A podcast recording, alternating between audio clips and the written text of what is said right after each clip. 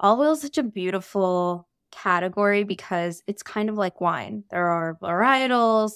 The taste of the olive oil will depend on the varietal of the olive, similar to the varietal of the grape for wine. Time matters, harvest practices matter, mm-hmm. terroir matters. So there's just a lot of really beautiful intricacies and nuances that exist. You're listening to Someday List, a podcast by TeuxDeux.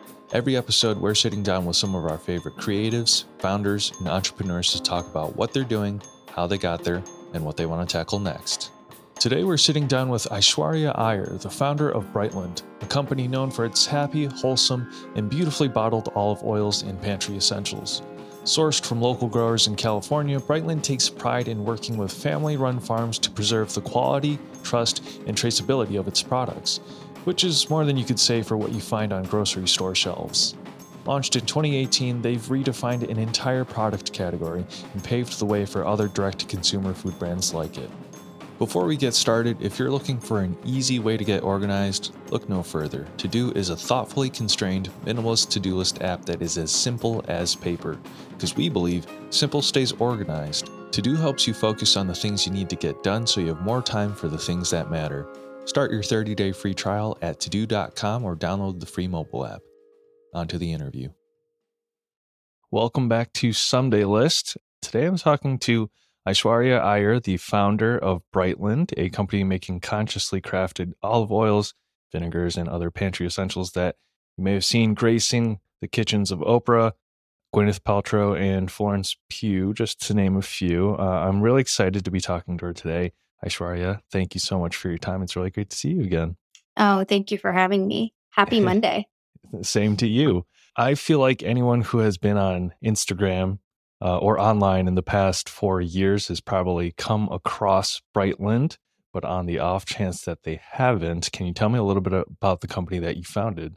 Yes. We make delicious, happy, wholesome olive oil. That's what we're most well known for. We source mm-hmm. directly from small family farms in California. We also make really wonderful fruit forward vinegars and delectable honey. We've been around for about four years, like you said, and we're in hundreds of stores around the country, maybe thousands at this point, And people love to come to our website to buy us for themselves. And we make the perfect gift for any occasion.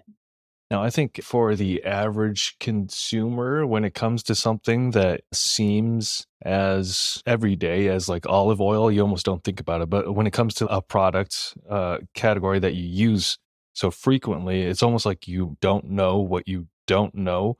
What are some of the things that set Brightland apart and, and some of the immediate differences that one might notice in, in an olive oil like Brightland versus what you find in a grocery store shelf?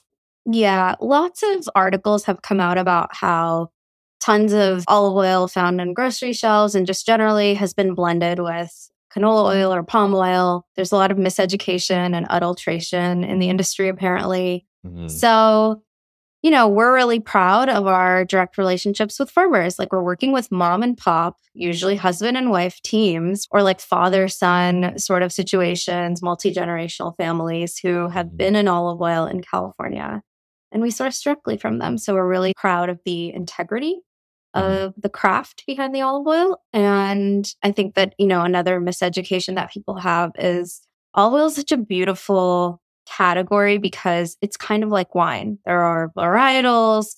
The taste of the olive oil will depend on the varietal of the olive, similar to the varietal of the grape for wine. Time matters, harvest practices matter terroir mm-hmm. matters. So there's just a lot of really beautiful intricacies and nuances that exist. So we're going to dig a little bit more into that, but I always do like to sort of hit the rewind button a little bit, talk about some of the steps to getting to this point in your career.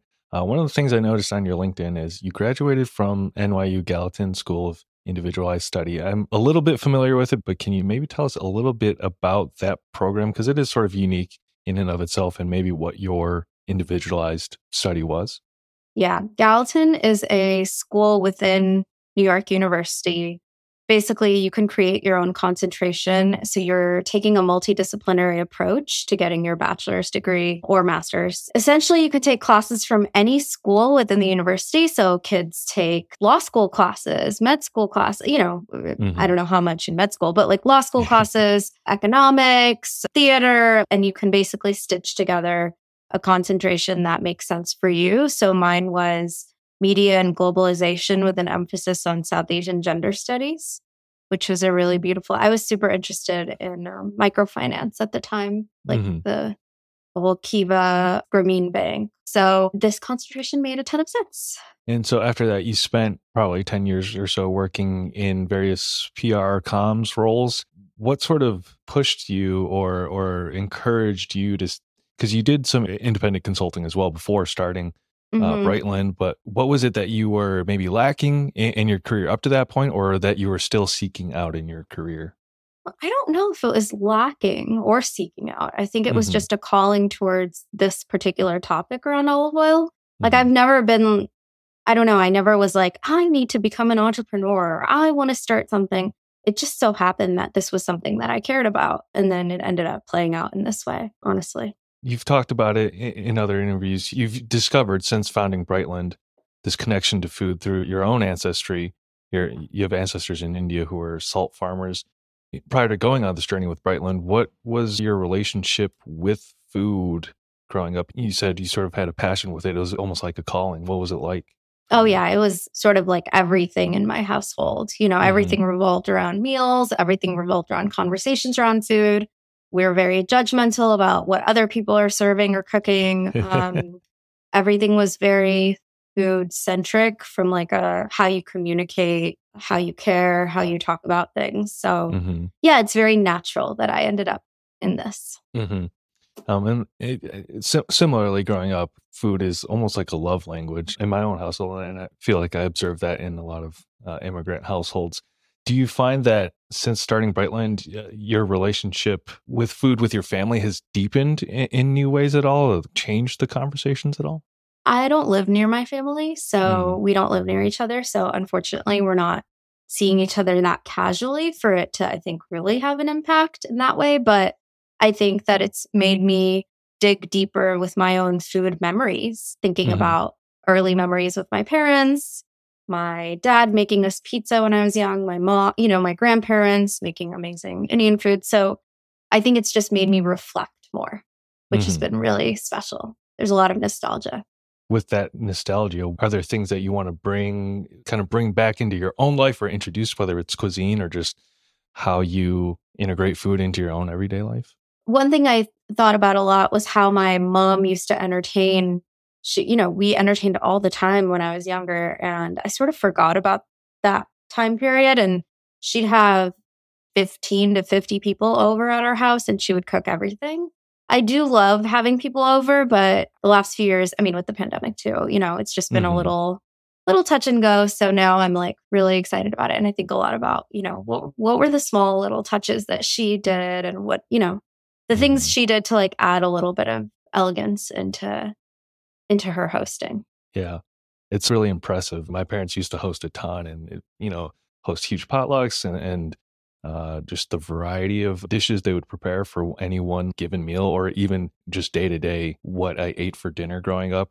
And one of the things I've noticed with myself getting older is like the conversations I have with my family now. My parents will ask, What are you eating? Or my mom will ask, you know, like, What type of food are you making every day? How do I tell my mom I'm just looking up recipes on like half baked harvest? and yeah. Like, uh, you know, I'm paying a lot closer attention to what my mom makes on the holidays and actually pay attention to the quick tips she gives me. Totally. But in the beginning of Brightland, you were you were personally boxing and shipping all the first thousand orders of the product. Now that you're four years into the business, how has your relationship to the business and, and the work itself changed? Do you find your work life balance getting more frenetic, healthier, trending healthier, or more balanced, hopefully?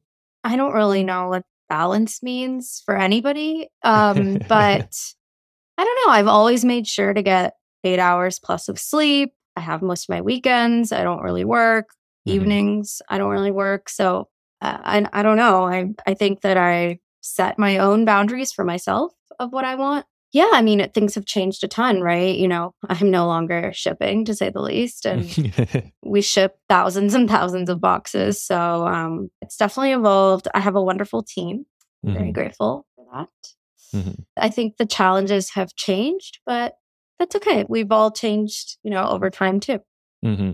I like how you said it. The challenges have changed. Do you have any advice for for founders who might find themselves maybe in sort of the thickest thick of it? Any best practices or tips for setting those boundaries for yourself and, and what maybe has been the most beneficial for you?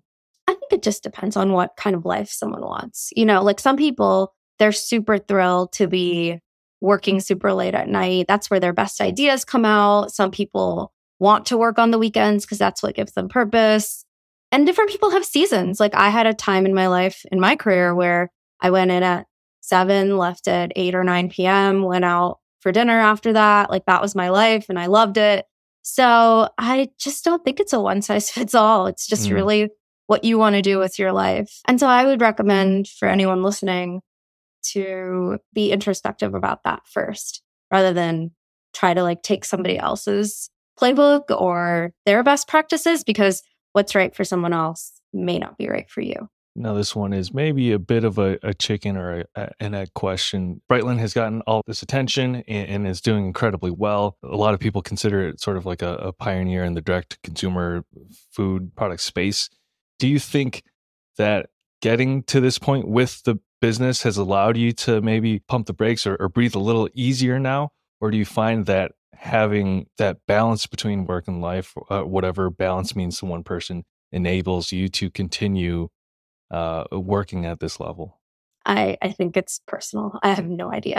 and I don't think it's gotten easier. I think that it's gotten harder, if anything. Like all of it's gotten harder. So there's no such thing as it being easy ever. Uh-huh. And I uh-huh. talk to people who have 500 employees and they're still saying how hard it is.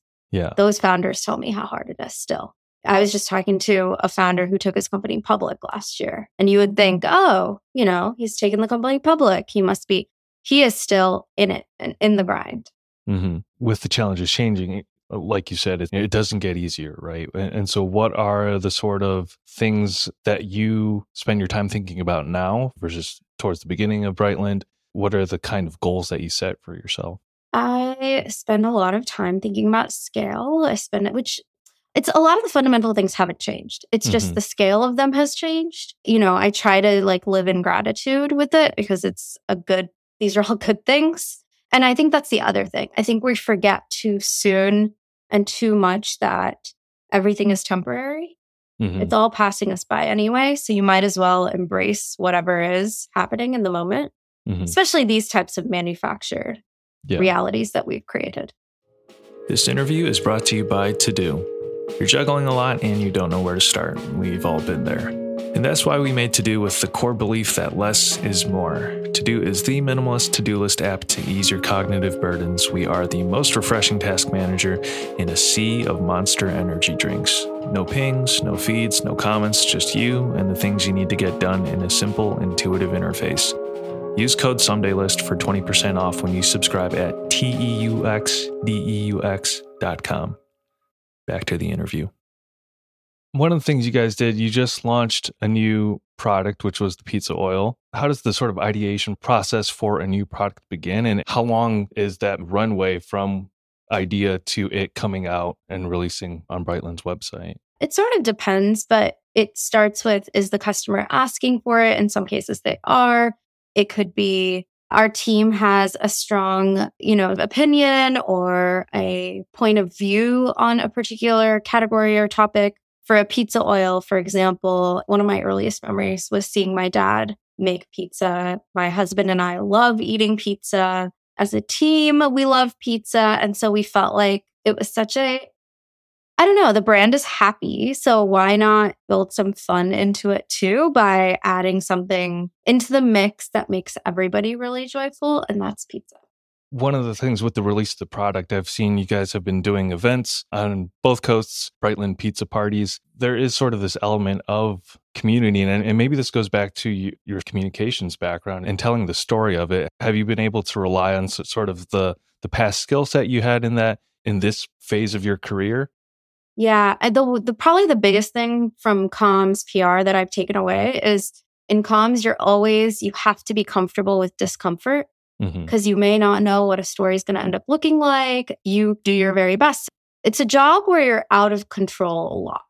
Things are not in your control. Whereas a not a lot of other jobs like engineering and you know whatever, you're like typing away or you're coding and that's your you can control the things mm-hmm. around you to a certain extent. In comms, you just don't have as much control. And that is what it's like to build a company. So I think it's actually a really incredible skill to be able to have peace and and not be flustered that things are outside of your control. One and two, you're going to be uncomfortable a lot yeah, that's what I would say from a comms perspective. Mm. With that background and and being a startup founder, do you find that your mechanism for handling uncertainty or self doubt is maybe better trained now? Maybe. I don't know. Yeah. I mean, again, I, I don't know what it would be like if I hadn't had that. but but I think that it helped. Uh huh. Now, one of the things I wanted to touch on, and we've talked a little bit about, is food is obviously a big part of your life. It's a big part of your family growing up and how you communicated with each other and communicated love. That sort of provides a good context for something you've launched recently, which is more of a personal project, which is your podcast, Recent Eats. Can you tell me a little bit about the show itself and why you felt so compelled to start it? Yes. Well, first of all, I love that you were a guest on Recent Eats. Episode is forthcoming. yes, of course. The episode is forthcoming. Um, I think that, you know, growing up, the number one question that my parents asked and still ask is, What did you eat? Mm-hmm. And so I realized that I have this fascination with what other people are eating. I ask my team all the time what mm-hmm. they ate for breakfast or lunch that day. So I thought, why not ask interesting people what they've been eating lately? And yeah. let's see what people are eating. And I've been having a blast with it. It's totally a personal project. It's not affiliated with Brightland on an official basis at all. And um, having a lot of fun. So maybe for like a, a quick simulation of it, what does a startup founder like yourself eat on a day to day basis? day to day or what did I eat today? Which I'm off today, which is um, different. Let's make it a two parter. Day to day, what are maybe your like food habits? How much time do you allot yourself for making food at home or are you are, are you big at home cook it? And then my follow up question to that would be we are recording this on a holiday weekend, uh, which again, thank you for your time. What are you eating on like a, a summer holiday or like bringing to, do you have like a go to summer potluck dish? Yeah. I'll talk first about what I ate today. Mm-hmm. I started the day with an acai bowl and I got it from a spot in Venice called Loco Coco. We went to Venice this morning to meet some friends and then we took our dogs for a long walk and then we went to pick up um, Loco Coco and I got an acai bowl with almond butter, uh, fruit, granola, berries. It was just really perfect. And mm-hmm. then for lunch, I had a bagel sandwich, also from a spot in Santa Monica called Jyan Isaac. They make delicious breads, and I had a toasted poppy seed bagel with cucumber, dill, basil, tomato, cream cheese, cracked black pepper, some lemon juice, a little bit of olive oil on it, and it was really mm. fantastic. And that was breakfast and lunch so far. That sounds delicious. The follow up question to that would be Do you have like a go to summer potluck thing that you like to bring for friends or like to make for friends? Oh, yes. I love making pasta salad. So that's my favorite. And my favorite pasta salad recipe has sun dried tomatoes and regular tomatoes tossed in with pepperoncini, some capers, maybe some cucumber, red wine vinegar. The mm. Brightland pizza oil actually in a pasta salad is very good. Um, and then like a Sfoglini pasta.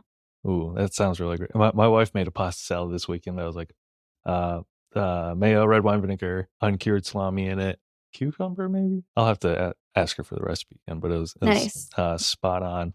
Um, and then uh, uh, my last question for you is maybe uh, do you have a favorite way uh, of if you're bringing Brightland, do you have a favorite way of introducing Brightland olive oil to people or enjoying it with someone? Yes, I love introducing it to people through ice cream, actually. Oh wow. So I love giving people like vanilla ice, vanilla bean ice cream, Mhm. drizzle a little bit of the Brightland olive oil on top, some sea salt, and it's really game changing. That's And awesome. I'm gonna have to try that. You should Uh, definitely try it. It's really good. and do you have dinner plans for this evening on your Monday off? I actually don't. I have no idea what I'm going to be eating. Well, I hope you have uh, an incredible meal for your your last meal of the day. Thank uh, you. Aishwarya Iyer, thank you so much for your time today. It's been such a pleasure chatting with you. Where can our listeners find you and Brightland and your podcast, Recent Eats, online? Yes, they can find Brightland at brightland.co on the internet and at We Are Brightland on Instagram. I'm Hello Aishwarya on Instagram. And then Recent Eats is on Apple Podcasts, on Spotify, and Recent Eats Pod on Instagram. Thank you so much for having me, Evan. This was so fun. Always a blast chatting with you. Uh, and always pla- a blast chatting food with you. Definitely. This conversation has made me pretty hungry, so I'm excited to also go have dinner soon. And that will do it for this episode of Someday List. We will catch you next time. Thanks for tuning in to another episode of Someday List. For more interviews, you can follow the show on Apple Podcasts and Spotify, or follow along at TeuxDeux app on Instagram and TikTok, or at TeuxDeux on Twitter. You can learn more about Brightland at brightland.co or at We Are Brightland on Instagram, and make sure to check out Aishwarya's new podcast, Recent Eats. This podcast is produced by TeuxDeux. Our theme music is composed by Evan Laybourne. I want to thank our guest Aishwarya again, and of course, thank you, the listener. We'll see you around.